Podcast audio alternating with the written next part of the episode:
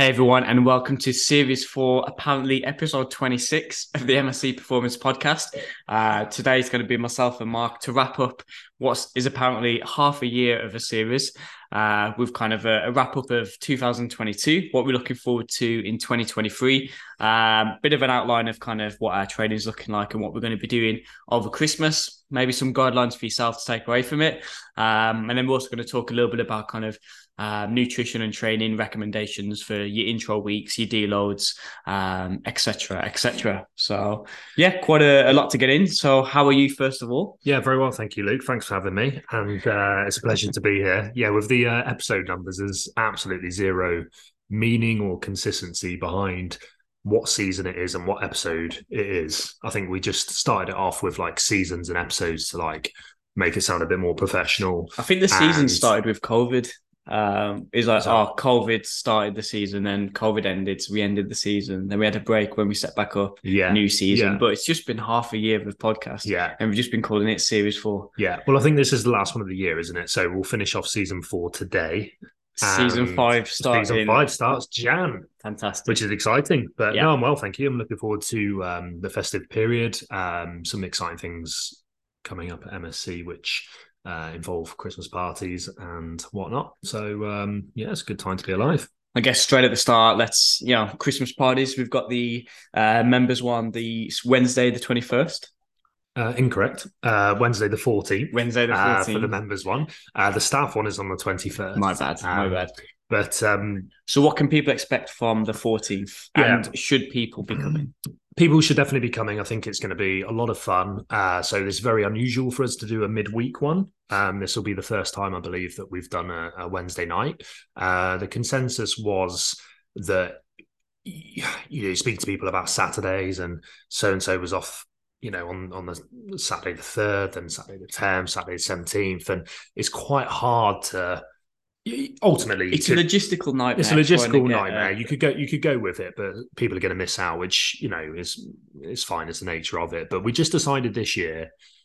I think because of that, and I don't know, it just kind of felt right to try a midweeker. Mm. Uh, your this, birthday this as well. Um, you normally go away for your birthday, didn't you? So well, occasionally, occasionally go away for the birthday, which is on the on the seventeenth. So it was a bit of yeah, I didn't quite know what I was doing, so that yeah. date didn't really sit well. You were away that night yeah. as well, um, so yeah, we've gone with a, we've gone for Wednesday the fourteenth. Um, so it's a bit different, but the feeling is it's Christmas anyway. It's going to be busy out and about, um, and why not? Let's give it a go. So it's going to be seven o'clock. Uh, I mean, you say, yeah, you say you say Wednesday is a funny one. I just went past the rectory walking back from uh, basketball, now, and there's yeah. uh, there's a Christmas party going on on a, a Wednesday, uh, Thursday mm. lunchtime. Mm. So it's not the strangest time to have one. No, not um, at all. And I think it's getting more common as well. Like I think there's so many parties you have to go to, especially if you play for a team. It is hard to fit in. Yeah, yeah, definitely, but um, definitely. we've arranged some some fun games. There's going to be some some mulled wine there, some hopefully some nice mince pies from our resident bakers.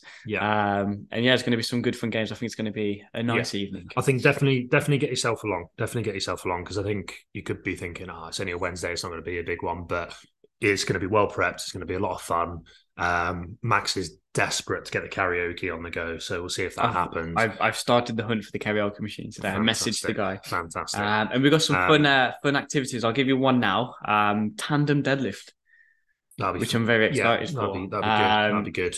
Yeah, a long time ago, me and Bart did 450 on a tandem. Oh wow! Um, so it'd be cool to see some big, some big tandem deadlifts. Um, you and um, Steve together on a tandem. That'd that be would be perfect. I unfortunately will not be doing it as I have a competition on the weekend uh, after it, but I will be uh, facilitating. Fantastic. Yeah, we'll get a few little drinking games on. We'll get you know um, some good tunes on, some good yeah. karaoke, and it'll be a good crack. So it'll be seven o'clock till I don't know 10, 11.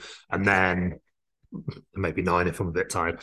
Um, and um, the option is there to go out afterwards as well, which I'm sure a few few people will. Mark, what is your karaoke song of choice? right, so you know the Spotify thing that came up a week or two ago, like the whole end, end of year wrapped, yeah. So mine came up and I was going through it, and it's actually it's actually very entertaining to mm. look through, isn't it? And I realised that there's nothing post 1993 that I actually listened to, uh, which was quite quite interesting. It's been a very like late 80s, early 90s, which is I remember Sonia would be like, she used to put like 80 stuff on and be like, oh, this is from when you were growing up. And it's like, no, I wasn't. yeah, yeah, I was born. I was I born at the yeah, end of the 80s. this in but, the like, yeah, exactly. Yeah. But I have, I, I've been listening to a lot of like later 80s, early 90s, like Manchester scene stuff, like Stone Roses and a bit of Mm. Ian Brown stuff has been quite cool this year. And number two was Johnny Cash. Um, so I'm a big Johnny Cash fan. so I think a bit of Johnny Cash Yeah, I come out on the, uh, on the on the on the jukebox. So uh, yeah, Decent. we'll we'll see. Um, I've never done karaoke. I've literally never done it. no, yeah, I've I've done it a couple of times. Um, very uh, drunk, Yeah. uh, very drunk on. Um, uh, Greg Stagdo was the last one, which Nice. was uh, good. Yeah, good good fun yeah. actually. Good fun. Um, yeah, it is a wicked crack actually if you get into it. To be fair, um, so we'll we'll see we'll see how that Decent. goes. We'll see who gets involved. Um, but yeah, I think it's going to be a really really fun night. Definitely. Low, like I think uh, the way I see it is you know, we're obviously still planning a few things, but I think it's going to be like there'll be the drinks over there, non-alcoholic drinks as well. Obviously, there'll be a little corner for drinking games. There'll be a little area where people are doing the fun deadlift challenges and things like that. There'll be Max on the karaoke machine on his own. Putting his name Yeah. forward. Um, so like I think it's going to be a lot of fun in games. Yeah, a Yeah. lot of fun in games. And um, as I say, I am more than willing to uh, go out afterwards as well. So Fantastic. what happens. Fantastic. You may, like I said, have to be carrying the four on that one. I, I will not be heading out. I have a um, comp on the Saturday. So I thought we could talk a little bit about kind of my training, your training, um, get an update on there. So Yep. what's the latest with your uh, rugby? How's things feeling? Yeah, so we're coming up towards the Christmas break now. Um, so we've got two more games. Got a game this Saturday, and then on the seventeenth we have our last game, followed by a Christmas party. Yeah. Um, so uh, yeah, obviously tough season for us. Um, sort of near the bottom of the league, but still with a lot of hope and encouragement from recent games. So we've got two big ones now against teams that are in and around us Yeah. that are very winnable. So we have to win one, if not both of those games, to be honest, to give ourselves a good chance going into New Year. Yeah. Um, so the Christmas break obviously gives you a little bit of recovery, rest time. Um, so last game 17th, and then our first game back, I believe, is on the sixth or seventh. Don't quote me on that, but it's around that sort of time. Um, so yeah, it's obviously like a bit of a chance to to regenerate and um, shake off a couple of knocks, but also quite a nice time to train in the in the gym. I was Yeah. trying, I was trying to keep that going uh, throughout the Christmas uh, period. I definitely don't like too much of a break, if Yeah. any, if any, really. Do you get any recommendations from the club of what you should be like doing, keeping up the gym work, or Not really. I think with like um with the with MSC obviously taking on the S&C at Bournville, like it will come from you know us, come from myself and Max in terms of what you know we'll give the the guys some some recommendation. Um, but it's definitely a balance of you know look in, in you know giving your body a bit of a rest, enjoying it, um, you know, but also doing like you know at least the minimum dose um, of of training to at least come back in you know some decent shape and come back uh, come back sharp. Um, you know, for those who have played like every minute, it might be like they do a bit less. For those who haven't had as many minutes, there's a good Good chance, chance, to crack yeah. on. You have to be realistic as well. It's you know, although it's technically professional and it's paid, it's not full time pro. So like guys have got jobs, guys have got Christmas parties, families, stuff like that. So you have to be a bit realistic with the expectation as well. If it's like, you know, if it's full time rugby, for example, and it's your only only job, then obviously you'll have a you know obligation to be in the club on days X, Y, and Z, and have you know uh, two days, three days, four days off, or whatever it is. But Mm. so there's a little bit of flexibility and and whatnot. But um, I think uh, the general consensus is as long as the guys don't come back in terrible shape, like That's on the first so day, it's, Like- it's okay, and it is only like a couple. It's like two weeks, and then you're back how training. much can you really so it you you know exactly. I think you you touched on it there. Is like it's very much looking for everyone at this period of time is like a quality approach rather than a quantity. Like you might your training Yes. will be down. You're obviously not going to be doing your rugby training. If you are getting into the gym, it doesn't have to be like monster sessions. Just like a quality approach. So maybe less is more. You might want to get you might get an hour free and you might want to be in and out in 45 minutes. But the work that you're in the gym, like try and do it as best as you can, but you just don't have to spend like a ridiculous amount of time in there. So like yeah. look and really improve the high endest quality that you can. Like I said, the minimum dose and like just if you have to get the sessions done quickly or you mm. know, the, the gyms are normally reduced hours as well. You obviously got more social events on. It's just when you are getting into the gym, making sure that works as good quality as you can.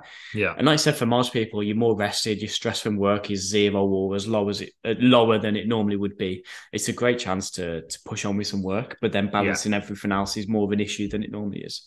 For me, it's um, it, it sometimes depends on how the Christmas falls as to as to what I do, but um, I'll normally, as a general rule of thumb, I'll normally um, do one session a week less um, sometimes even two less but then just make those sessions I do longer, mm. you know, a bit harder, etc. So it's it's very dependent. It's very dependent on where. That's quite interesting because that's literally on. the opposite of what I would recommend for most people. I'd be yeah. thinking most most days you're stuck at home, people actually like going to the gym. I find, yeah, if you're into the gym anyway. Well, the thing for me is because like where like where I go home, it's about a forty minute drive yeah. to the nearest yeah. gym.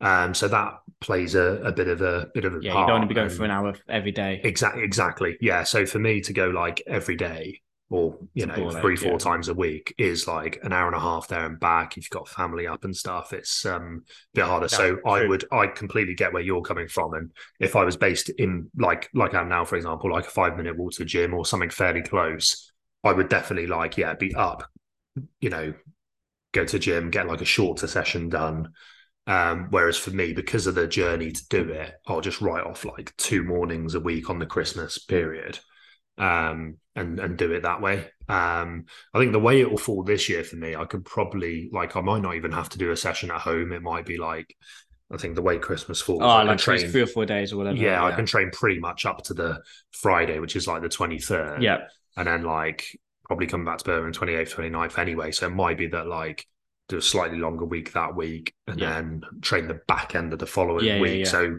okay, it's a longer period of time off, but actually week to week I'm not missing any sessions. So yeah, for me it fall it depends on how Christmas falls, how long I'm going back home for.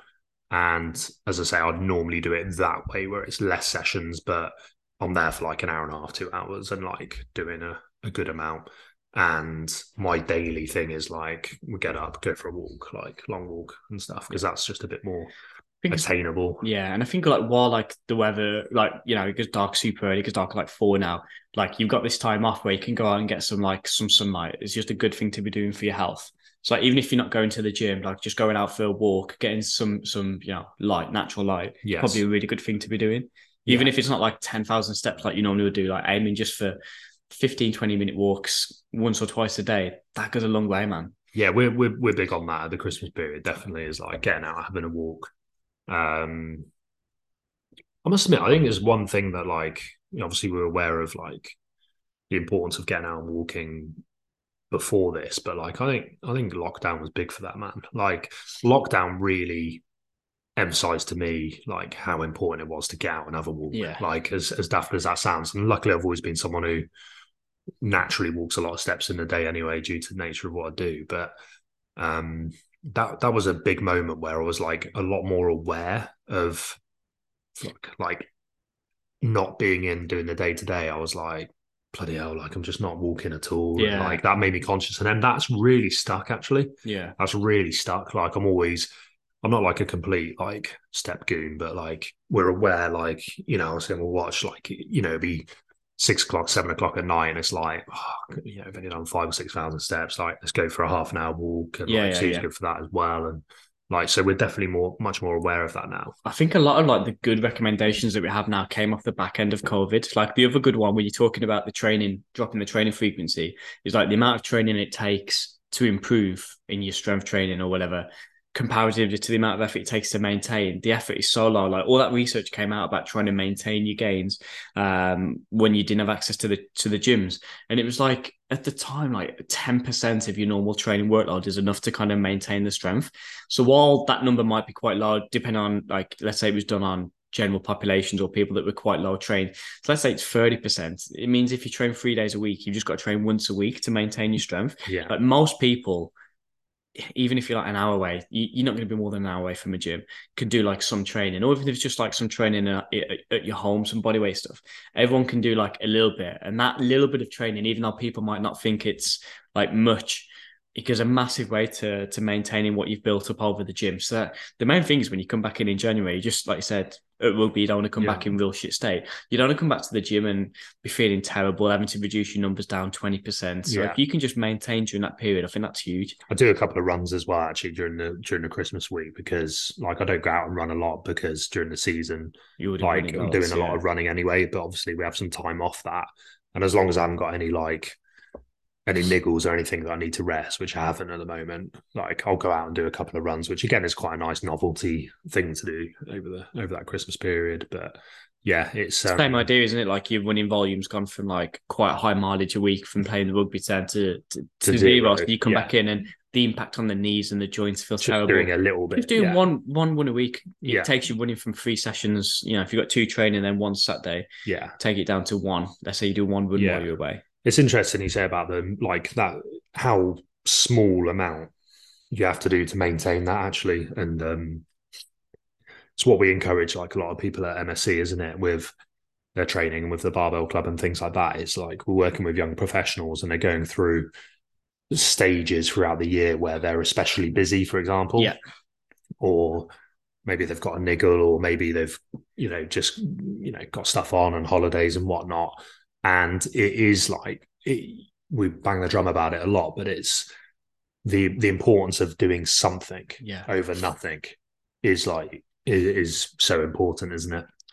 Well, yeah, I can think of like well with the barbell for we've intentionally gave people a deload week the week of Christmas because we know most people will it will not be a focus, and that's you know, probably encouraged to have that little bit of a mental break. You have a mental break from work, have a mental break from your training, but you know, tick it over as best as you can. So if you are coming to the gym rather than doing like your full blown sessions like we normally give people, which for Barbell Club is three times a week, fairly meaty sessions, you know, have a deload week, mm. get in and out in, you know, with two thirds of the a typical recommendation for your deload is drop your volume by a third. So if you're normally doing three sets, you drop one set, mm-hmm. or if you're doing four sets, you drop down to three. It reduces the, the time of the session by loads, man. Yeah. Um, get in and get out. Lovely as well. It's it like feels great. Yeah, yeah, yeah, yeah. You know, and during that time, like you can superset your exercise as well. Like get a bit of a sweat on. Mm. Like that's probably a good thing to do again. And that very much leads into the the quality of the work rather than the quantity. So you're not going to do a huge amount of sets, but when you're in there, just be mindful, keep practicing your technique, keep your skill as dialed in as you can, keep sharp, try and move some decent tin well and then when you come back in in January, you'll feel a lot better for doing that little bit of dosage of training versus not doing anything at all. Massive, yeah. So, what about your training and um, how's this, that looking over Christmas and also yeah, obviously competition yeah. coming up? And when, and when would you take a deload? Sure, over Christmas. This is it's, it's interesting actually because I've never been in this position before. I'm competing on the 17th, which then means like the week after because it's been ages since I've competed. I'll normally take the week off, which will then be the, the Christmas week, which is quite nice. Um, well, normally I'd probably have a comp coming up early next year. Um, so I'd probably train fairly normal. I'd make the sessions a little bit shorter, but I would train four times a week still. Um, but yeah, I'm going to pretty much take the week, not completely off. I'll just do some like one or two lighter sessions um, just to tick over because I think the British will be in March. Uh, it is in March. So I'll do like a little bit of training just to maintain that week and then come back in the week after and try and push on as best as I can. Another thing to take into account is unfortunately, like my training for this competition has gone so well. And I'm really proud of like, push, I've pushed it super hard.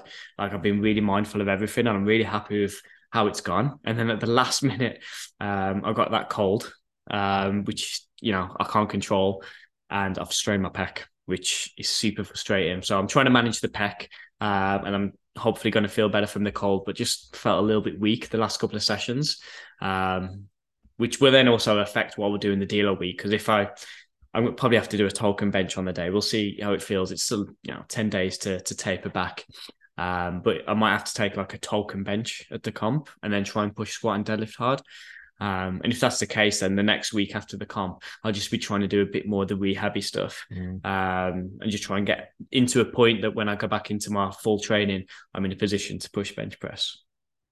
So in terms of like tapering back, like you got a few different approaches, haven't you? But but for myself, I'm kind of in like a step taper. So a month out from training, um, I ease back my accessories, the volume by about a third. Um, and then the next step is I drop pretty much all accessories down to zero. Um, and then that final week where I drop back the intensity and the volume of the competition lifts as well. So it's kind of like stepping down now. So like last week I felt disgusting. I'd done my heaviest deadlift. I've done one of my heaviest squats and I felt so, so tired. Uh, but then I've just started to ease things back a little bit and I can start to feel a little bit better already. Um, so yeah, I'm on kind of like a step protocol for the taper. Uh, but the last week before the comp, I've got my heavy squat tomorrow. Um, and then the last week will be pretty light. I'll do three sessions, but session one will be fairly heavy, well, fairly moderate squat. So like 80 percent for some triples. Um, it would normally be heavy bench, but I'm to have to see how that feels. Uh, Wednesday will be like a lighter deadlift day, probably just like maybe 8% for a single and then 70% for some triples, so super conservative work. And then on the Friday, I'll do like a, a power base session. Mm. So I squat like 50%, try and be as explosive as I can. And I really like that session. Like the research would show that that's like can increase your performance. Yeah, I've it's always been a big fan of that. Huge D- doubles and triples and doubles and triples at fifty yeah. percent, explosive, and more than that, even if it doesn't have a benefit, like it gets you moving again. If you've had a couple of days, because I train every other day pretty much. Yeah. If you have a couple of days, you're not doing anything. Sometimes you feel a little bit stiff, or yeah, yeah, especially yeah. if you haven't been out and walking. So it's a good chance to mm. to get moving again. Yeah, definitely. Yeah. Day, so, day before a game, I normally like on a Friday. I don't even count it as a session, but I'll go in and do like 10, 15 minutes of like med ball, yeah, med yeah, ball yeah. throws and, and work and stuff like that. Um, well, the research that we make the powerlifting is based on is on field sports, yeah, and like it's huge for it. I I love watching James do it. Yeah, he comes into some sprints, to some like really explosive bench press work and some Yeah. throws. It's cool to see. yeah, Um, the danger with the taper and then like the taper week, which is you know trying to reduce the fitness, uh, sorry, reduce the fatigue, maintain the fitness, um, and then having a week deload is it's almost two weeks without heavy training. I know you Mhm. got the comp, but like overloading training. So like that's why I like to do something that week rather than having like two weeks of not doing anything. yeah. Um, On a comp week, what um you mentioned about like normally you go heavy with the bench. How how heavy do you normally go um, comp week? it's normally like probably it's yeah individual. For myself i'd say like at the start of the week if squat's 80% bench might be 90 Yeah, um deadlift would be lot on the lighter side, just because the amount of load, obviously. in exactly. total. yeah especially with conventional. Yeah, um it's quite tiring. So on the wednesday the ben- the deadlift might be 80% for a single then 70% and the bench might be 10% down from that so like Yeah. 80% um, and then that last session when I'm squatting like 50%, I might bench 70% still. Yeah. Because I always bench every session pretty much. But I'm going to have to see, like, that's my normal kind of protocol, but I'll have to adjust it because of the pec. yeah. Um, but hopefully I can get like a, a decent week in. I was Mm. speaking to Max yesterday and it's like, it's super frustrating because Monday I had a decent session, felt like my pec went again yesterday. Well, I've still got like, if you count it up, like five exposures to bench press again to Mm. get back to some normality. Yeah. So even if tomorrow is a light session on the bench press and then Saturday is slightly heavy, you've got five sessions to progressively build it back up. So just gonna have to see how it feels. Yeah, exciting. What's happening next year with powerlifting? What are the big comps that They've combined, yeah, yeah, they've combined the uh, the British, so the men and women are lifting together, which I think is a good thing Mm. because the schedule is just tough, man. Um, so yeah, they've combined them this year, which is cool. Um, that's in March, and then off the back of there, who knows? Like if you if you win it, you could go to Euros and Worlds, which is like June. Mm. My goal is to to try and win the British again. I'm very vocal about that. Um, the minimum, I'd love to podium.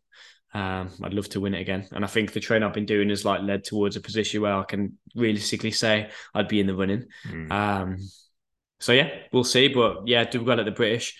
Um, if it doesn't, if I don't win it, then yeah, fair enough. I'll try my best, and then I'll probably do another comp later in the year. But I think Nice. I'm at a, point now where two two a year is sufficient. yeah, Um, Yeah. yeah. I think any more than that, it gets a little bit tough because again, you intro weeks you do. I was like, they just add up the amount of time. It, it, it's so nice not having the comps and having to push yeah, uh, without these interruptions. yeah. I guess as well when like you're um, at the experience you're at as well and lifting the loads you are, it's it's very hard to do much more than that. Excuse me, excuse me. Um, much more than that because it's just it just takes a massive toll, doesn't it? I think if you're like a beginner intermediate, you know, competing a bit more regularly is probably a Yeah, I a- think a, good thing. beginner The- intermediate- the highs and lows aren't as much. Like the the the highs of a comp day in terms of loads and things like that aren't as much. I think beginner intermediate, you, you're doing about four set four four a year, four a year, you know, which is if you if if they were perfectly timed, is four, you know four 12 week blocks Yeah. would take you to 48 weeks, and then you four deload. That that's perfect. You know, it would now take me longer than 12 weeks to get ready for a comp. Yeah.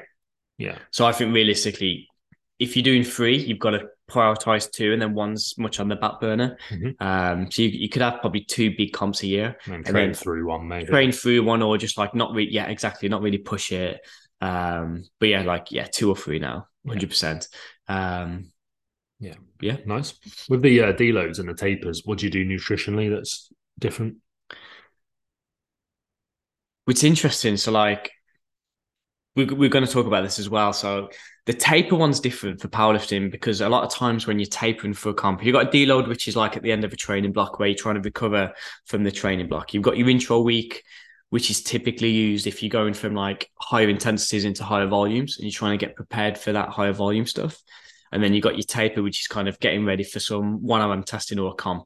So the taper nutrition is different to the intro and the deloads, I think. Um, because for the taper, you've normally got a weight class and you're trying to make weight. So when I'm in my taper week, I'm in a calorie deficit. I'm trying to lose. I'm actually pretty light at the minute. I'm 75.7, which is like the lightest I've ever. Yeah, I am genuinely worried I'm too light. Gonna have a peripheral tonight. Um, but yeah, so the week before then, I'm trying to lose weight. So I'll be in a small, small calorie deficit. I'll be doing a water load. I'll be trying to manipulate the gut weight. It won't have to be that extreme um, for this one because it's only one and a half kilos. But I think in the past I've done three kilos is Yeah. the most I've done. Um, so it should be very comfortable. But yeah, like so next week when I'm tapering for the comp, I'll be trying to lose 1.7 kilos or whatever I weigh on the Monday. Um, typically in an intro and deload week, I'm a big fan of keeping the calories the same Mm. because I think when you look at like the research of um, how many calories you actually burn during a training session, It's minimal. it ain't much, man. No. Like people think like it's it's a lot, and it, it just is not a lot. And I think it's really important to keep saying to people that if you have got a weight loss goal, doing your strength training sessions isn't going to be the primary mechanism for dropping your body fat. But what it is going to do is going to be a great thing to support kind of the look that you're going for and to support maintaining the muscle tissue that you have got is that's what your strength training is for. Yeah. And then the calorie deficit, I know people say all the time, you can either create the deficit from more exercise, more movement, or from training, um, or from eating less food. You're not going to get it from from training, man. Like it might be, I think in the study I looked at last, it's anywhere from like 150 calories to like 350 calories. So it's going to be 350 calories for someone that's doing like high volume training. Yeah. It might be 150 for a beginner that's like lifting lighter weights, but 150 calories is half a chocolate bar. Yeah. So if you were looking to burn calories, why would you go to like if you're losing just to lose weight? You can either go to the gym for an hour and Yeah. work hard in the gym, or you can have half less of a chocolate bar Yeah. and you get the same results in terms of body fat. Obviously, not from health, Yeah. not for the whole industry is like a bit backwards, really, isn't it? It's always that like people think you go to the gym to lose weight. And it's, It's tough, man. Like- yeah, and it's um certainly you can go to the gym to supplement your your your weight loss and as as part of the part of the bigger picture. But if you're if you're going in there with that mindset of out training, you know, out training the chocolate bar, like you're in for a battle, man. Like that's tough. It's tough. Like, that's tough. But as you say, like doing your strength training to like supplement, you know, everything everything that you're doing day to day is is massive in, Yeah. in terms of how you look and body composition and things like that, obviously. So So the thing is, then when you talk about like the nutrition for like the intro and the deload week, because you're only burning 300, let's say you burn 300 calories on a normal session. And let's say you reduce your volume down by a third. Let's say then, just to keep the math simple, you're then only burning 200 calories. You're really just going to reduce your calories by 100. Yeah. Let's say you overeat then by 100 calories for four sessions a week. It's mm, 400 calories. yeah, That's what, not even, it's probably It's- it's not 50 grams, size, 50 is it? grams of weight, yeah, 100 grams of weight. Yeah. It, it ain't, it ain't much. It's like what, 3,500 calories for half a kilo yeah, um, it- it ain't going to be anything. Yeah. But then you flip that around and you think, okay, well, if I keep the calories the same, you know, my training dosage is down slightly, so I'm not burning as many calories. But like being in that very small surplus versus being in the calorie deficit or maintenance, like probably supports the overarching goal of trying to recover during that week. Reco- actually using it for So, recovery, if being, deload- well, yeah. being well fueled and coming back on the Monday, like If your deload week is your recovery week, like the idea now is drop the fatigue down, maintain the fitness as best as I can. So when I come to the next training block, I'm feeling good. whereas if you're depleted and you're fucking If you go in with a massive calorie deficit Yeah. because you're hardly doing any hard training, then you come back in and you're not recovered and you feel weak. You've not achieved the goals of, Yeah. Of the I, deload. I agree with that. And it's always the way I've run it. I've had a couple of athletes that have like really been desperate to use a deload as an opportunity to like drop a, drop a couple of pounds, but it's just yeah, I'm not doing much training, absolute- so I'm gonna. I don't need to eat. yeah, exactly. Yeah, and it's like, well, that's not the i from an athletic like performance point of view. That's not the idea. The idea is to come back feeling regenerated. Like that's the idea of the deload. Like you know, obviously we're reducing central nervous system stress. We're you know doing a bit less work. You know, we're we're, we're not um achieving the same amount of fatigue. But like if you just drop your calories completely, then you're mitigating the you mitigate the- training the- recovery. exactly. Yeah. So And I think that's like the same with like, like, I say, you'd have to go, you'd have to go very like, or at least moderately high in your surplus to put weight on in that week. Yeah. Do you know what I mean? And go for a couple of walks, man. Like, do a bit extra in that sense. 100%. Like, it doesn't have to be a mad hike, but like, yeah, incre- increase your daily activity slightly, you know, yeah. to offset that if you want to, you know. Absolutely. Yeah. If your if your if your goal was weight loss, then I would say, I would say, yeah, go for a walk just to, to try and mitigate that 100 calories because it's low stress. It's not going to have too much of an effect then on your training. Yeah. But if your goal is performance, like I just wouldn't sweat it. Like it's not going to be anything in the grand scheme of things. Like people when they talk about these swings in weights, like 100 calories a day times four days isn't going to do anything. Mm. The issue with you swing around in weight is Christmas Day, for example, when you eat 6,000 calories rather than your normal two and a half, you've had 4,000 calories extra. There's a completely different conversation between 4,000 calories and 100 calories. Yeah. So I think like when it's such a small amount, like you shouldn't really be changing your, your nutrition around to your, your intro and your deloads. The intro one's funny because all of a sudden, if you're getting you intro week prepared for like your higher volume phases, then maybe you want to like because the you know the carbohydrate demand's going to be a little bit higher. The the cal- calorific and energy demand is going to be slightly higher. Maybe like increase your calories slightly when Mhm. you're doing your higher volume work, and that would be the same for your intro week when you kind of step in into there. But again, it's not going to be like I need to add 400 calories because I'm doing a higher co- higher energy output because it's not going to be that much of a difference in terms of output. Um, but you might increase it ever so slightly. Do you think the basis of nutrition is just like so much simpler than people think like over the course of long term Yeah. long term progression. Okay so if you're thinking block to block ultimately we're keeping it pretty much the same. Like we're changing we're, we're maybe changing small percentages. Big time. um so throughout the year that's probably no different. And then you think from like you see all these guys are like training a bit more for aesthetics, or on about the bulk and then the cut, or the cut and then the bulk, and calories down, and then it's like, right, I'm going for a bulking phase. I'm going to shoot my calories up through the roof, and that's a massive mistake as well because, as you've alluded to, like the amount of calories you're burning during training isn't specifically a lot. So, you know, doing a big dirty bulk, and whilst you're doing a bit more volume in the gym, like the, I think I just feel like the best athletes, whether that's like people who just look and perform well and don't compete, or competitive athletes, competitive bodybuilders, even Yeah. like they eat, they're, they're in shape pretty much all year round, and they eat pretty much like within the ballpark all Oh, year big round. time. Like Christmas week, mate, I'm going to go a bit mad. Like I'm not going to lie. Like Christmas week, you had hard. maybe not a week, no, maybe not even a week, but like for a few days, I'm going to bloody enjoy myself. I'll, without really thinking about it, maintain activity levels by walking, a little run, whatever it is. But I'm not going to stress too much because, like, you come back, you get back on it, the weight's going to drop off. But I think it's just keeping it. Yeah, so the best practitioners are the ones who are there or thereabouts year round. They're consistent. There's not mad changes. Well, I think about this a lot actually. And I think like a lot of the times when people do these dirt, they say the dirt, dirty bulk, I want to bulk, and they'll talk about like the bodybuilders and they're talking like off-season bodybuilders, but the off-season bodybuilders are still lean, man. It's- like they're exactly, ridiculously good shape. They're just not stage ready, and being Yeah. stage ready is not healthy.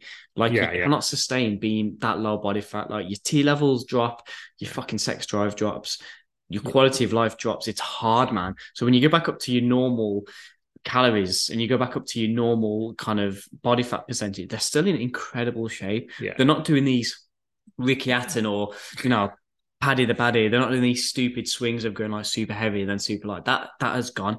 And what Yeah. has gone with that as well is like your old school kind of block periodization. I'm doing a hypertrophy block. Yeah. No one does that anymore No, because no. we, we know that in four to eight weeks of a hypertrophy block, how much muscle are you going to gain in four to eight weeks? Yeah. Yeah. Yeah. Yeah. Nothing. Yeah. Half a kilo, if that, like, especially when you, you're quite high trained, you're not going to gain anything. So, like, it's probably better to keep your calories around like a small surplus, small deficit, or maintenance.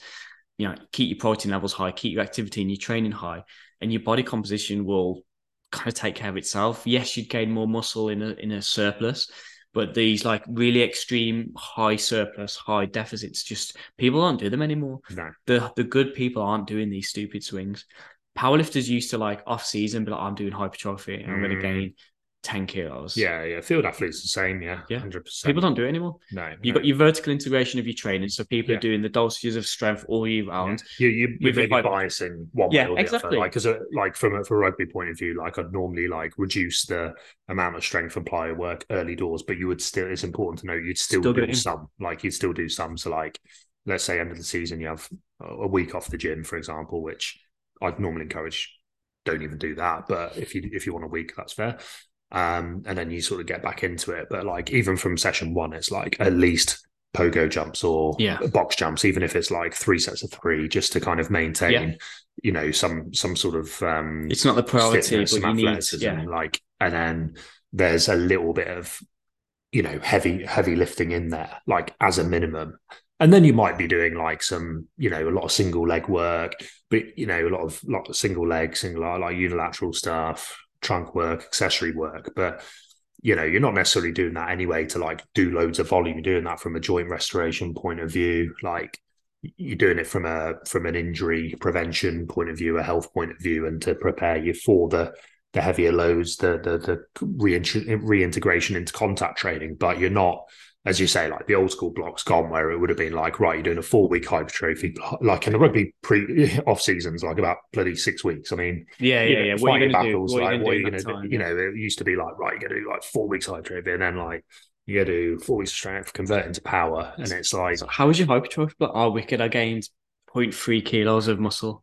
man, putting on muscle is tough, man. Like Yeah. doing, you know, four But week like you said, there's a there's when you're doing your pole goals, can you not finish at the end with like three sets of twelve close grip pull downs or some chin ups? Like you can do Yeah. some high rep hypertrophy work all year round, yes, but then you, exactly, yeah, you yeah, your dosages just change accordingly. Like outside, I've got you know a comp in two weeks. I'm still doing lat pull downs for sets of eight. Still doing like Yeah. tricep work. It's not as high volume. It's not the priority. But then post competition, I'll still be doing top sets of like three or four. yeah. So I'm still keeping that top end strength in, but I'm really pushing the hypertrophy stuff a little bit harder.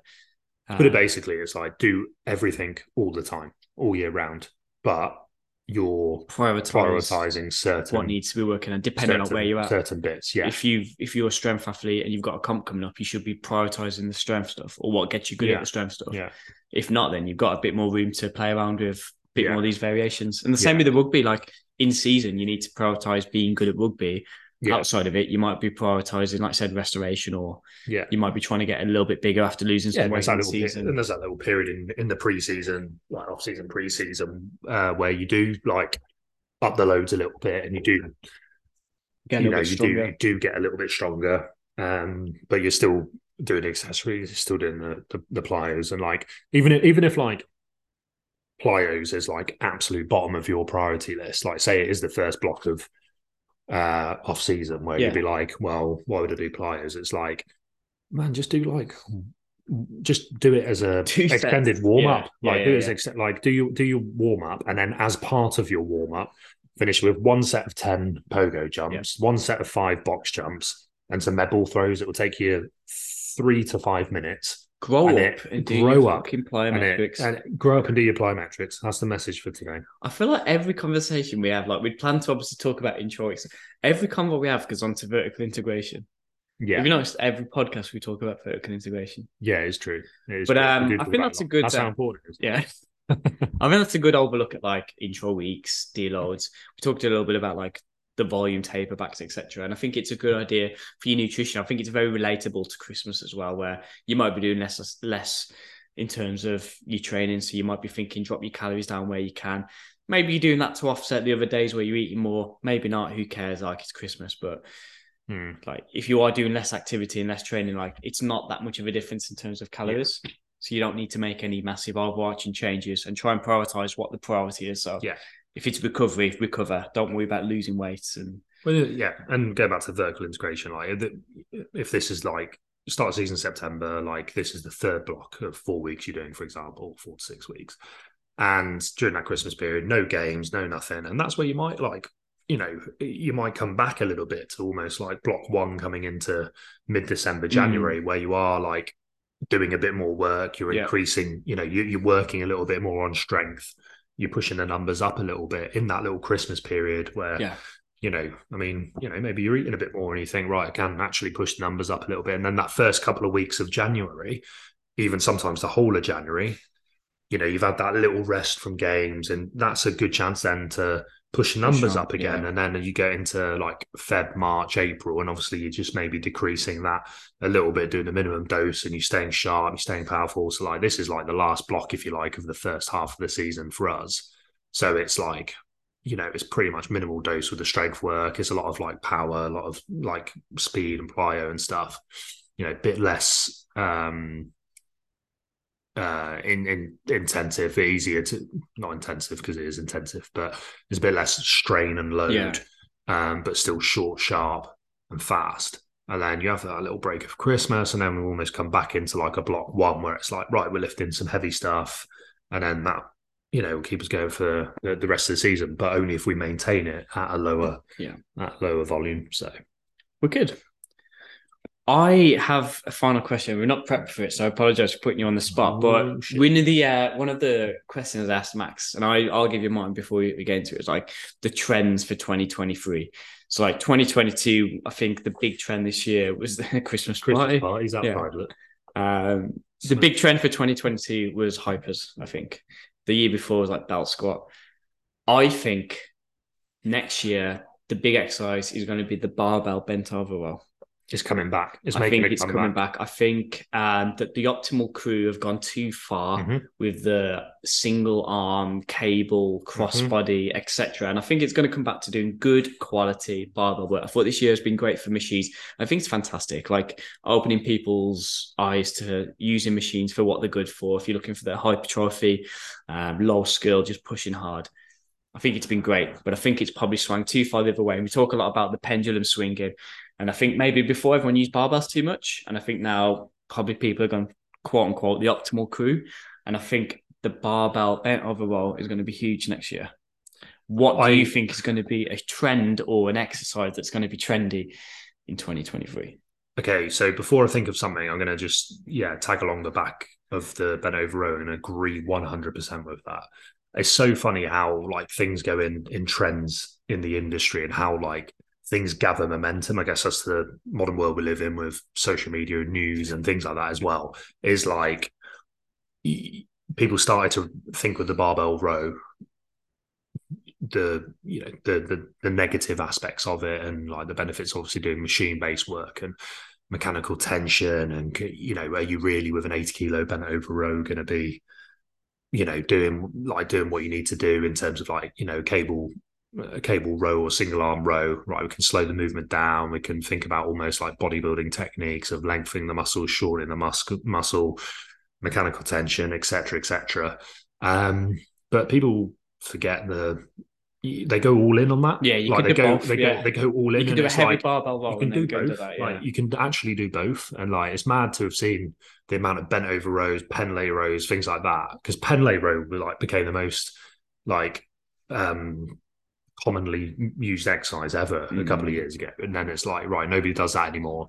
All your row work's got to be dumbbells, and like it's just funny, yeah. man. How things go like. And I get it. I get the arguments. Like, and I, I agree with the arguments. Like, you know, to like ninety percent, I agree with it.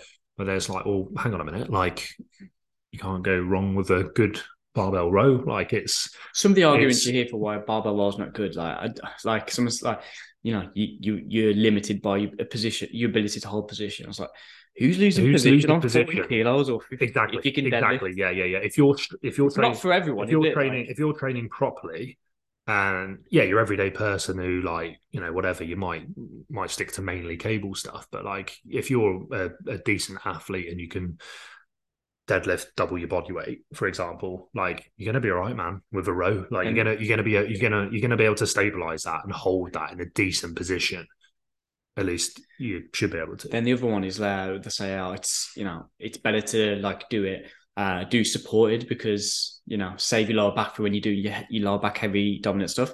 And absolutely, like there'll be some times where I've done like heavy deadlifts and I won't want to do a bent over roll, and I can do chest supported. But on the flip, is like if I can RDL 190. Uh, Is my lower back really going to get that tax doing 80 kilos, which is what I'd probably do for be strong enough I think I'd be okay, keep- even if I'm sore. to keep um you know to keep your position, to keep the discipline keep that mechanical tension not But then it's good know, to have the option to do off both. Like sometimes I yeah might be exactly in the mood Yeah, having said that I'm a massive fan of like chest a, support, a is, chest yeah, support row like huge um but again it's like you haven't got to marry one or the other. You you can do both. you haven't got to marry him yeah exactly. Have you thought about your answer now? Or you No. still... um oh it's a tough one tough one tough one I do agree with the the bent over row and the, the barbell rows Do you want me to chuck I some agree with that I think will be big? Yeah, give me- machine is one I keep thinking is going to be massive, and I think it was quite big this year. It kind of came in a little bit. yeah Maybe yeah. I do think adductor work in general, like people are, you know, a lot more on than they used to be. Probably myself included, actually. Like it's, Yeah. you know, it's massive. We're obviously big for like Copenhagen planks, Calf lateral lunges, calf work. Could be big. Calf work could be big. I think it's already pretty big, but like I think it's going to get massive next year for your, calf work. your lifters. I think lifters are going to start doing big lifters, yeah, Yeah, it's yeah. been pretty big back in like field sports for the last few years. Yeah. is like the importance of calf work because the argument was all, always like plyos, ollies, like you're fucking nailing your calves all the time anyway. But I yeah, think one doing some good yeah. isolated calf Yeah. work is massive. And I must admit, actually, like since I've started taking calf work a little bit more seriously in the last couple of years, I've noticed a massive difference in terms of just general like lower extremity health and how I'm feeling. Like especially because we play on like we play on 4G, yeah. we play on plastic, and it's beat you it's up. brutal, mate. Especially when you're, you know, over 100 kilos and moving at a slow pace, but maybe slow to Slow moderate. to mod. slow to moderate, but like there's a lot of impact. Yeah, yeah, and, yeah, like yeah. doing doing like and and training on that and playing on that the first few years. Like I'd always have like a little bit of like Achilles aching. Achilles. yeah. Yeah. I'd always have like you know a little bit of issue with the Achilles and stuff. Nothing that like ever stopped me, but like be sore like Yeah, to yeah, yeah. touch and anything like that, and just um, knees, calves, etc. So like calves is big, and yeah, it'd be interesting to see if um, calf work makes it into a big component of it in the Olympic, like for Olympic lifters. Um, doing extra calf work, and let's see if that comes onto powerlifters as well. I think it Will go with calf work? Is that You can, It's a you bit of a can cop-out. yeah. Yeah. No, well, I mean, I did put you on the spot. I mean, when I when I came at the podcast with Max, I'd already pre-planned my Yeah. my answer, so it's a bit of a on the spot. But I'd like to see kettlebells make a bit more of a, a comeback as well. I'm really enjoying From, the uh, like I just think it's such a useful tool, and with Mm. all the gimmicky tools that there've been over the years, kettlebells definitely isn't one. Like I do think like Have you saw that heavy swings, much? heavy swings. Okay. Can, can I say heavy swings? yeah, yeah, yeah. heavy For, for everyone, or heavy swings is that because you saw Squat University talk For about uh, kettle ripping us off like usual. Mm, He uh, he loves ripping MSC off. Um, He did a post on how to do a kettlebell swing.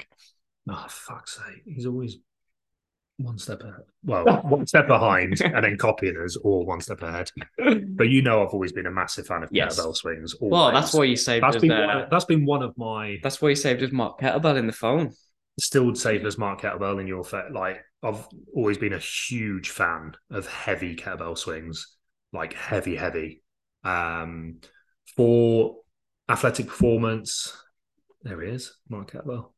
Um, for for athletic performance, sporting performance, and for general general pop. We get the hips into extension, work the glutes, work the hammies, nice high hip hinge. That's okay. what that's what the everyday man needs, and I think it's a nice accessory for powerlifters, albeit not essential. Um, maybe the same for ollies and for field athletes. Like there's a low eccentric component, which obviously good for not building a lot of fatigue. It's an easy exercise to do, and go heavy on your kettlebell swings. Yeah, that kettlebell swings are making a good 2023. To to wrap up this podcast, because I'm mindful of the time. Uh, what have you got? What have we got to look forward to in 2023 at MSC Performance? Yeah, it's going to be a great year. I think it's going to be. Uh, this year's been fantastic. Um, first of all, I think we've you know come on leaps and bounds this year.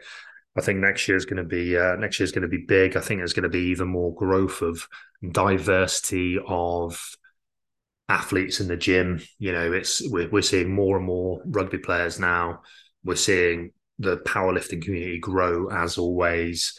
I think the weightlifting side of things is going to get picking a little bit, bit yeah. is picking up a bit and going to get bigger. So I think it's going to be another great year for growing in those aspects. Um, I think it's going to be a big year of community driven things. I think there's going to be like big emphasis on social, which I, I think has been a great year for socials this year. I think next year will be even bigger. Metcon games, couple of in house comps, couple of events, um, things like that. We'll chip away at new equipment as we always do, as the budget allows. Um, so I think a couple of exciting things coming in that respect as well. Mm-hmm. Um, what about yourself? Yeah, I pretty much mirror what you said. I think um, an increase in the amount of competitions we're doing in Metcon games, I think, is always really popular. Um, I think there's going to be a really good sense of te- uh, like MSC teams, like a powerlifting team. We've just mm. ordered the powerlifting tops. I think we'll have some weightlifting teams yeah, kind of pop up point. with like, uh, you know, you've got Jazz now. You've got um, name has uh, left me uh, the Iranian weightlifter. Yes, yeah, yeah. We've yeah. got a few yeah. good weightlifters now. So all of a sudden, like, think, she's like international class. Yeah. Like she's could we take a team of weightlifters to a comp? Would it's funny you should say that, Big. It's funny you should say that. There's just been um, a comp announced on the 11th of February in uh, Oldbury with our good friend uh, Mr. Sam Hammer. Uh, not Sam, not Sam. uh, Sam Hammer. um, Sam from Oldbury. I can't remember what his surname is. Um, but um, there's going to be a weightlifting competition 11th of February, and Jazz is going to compete.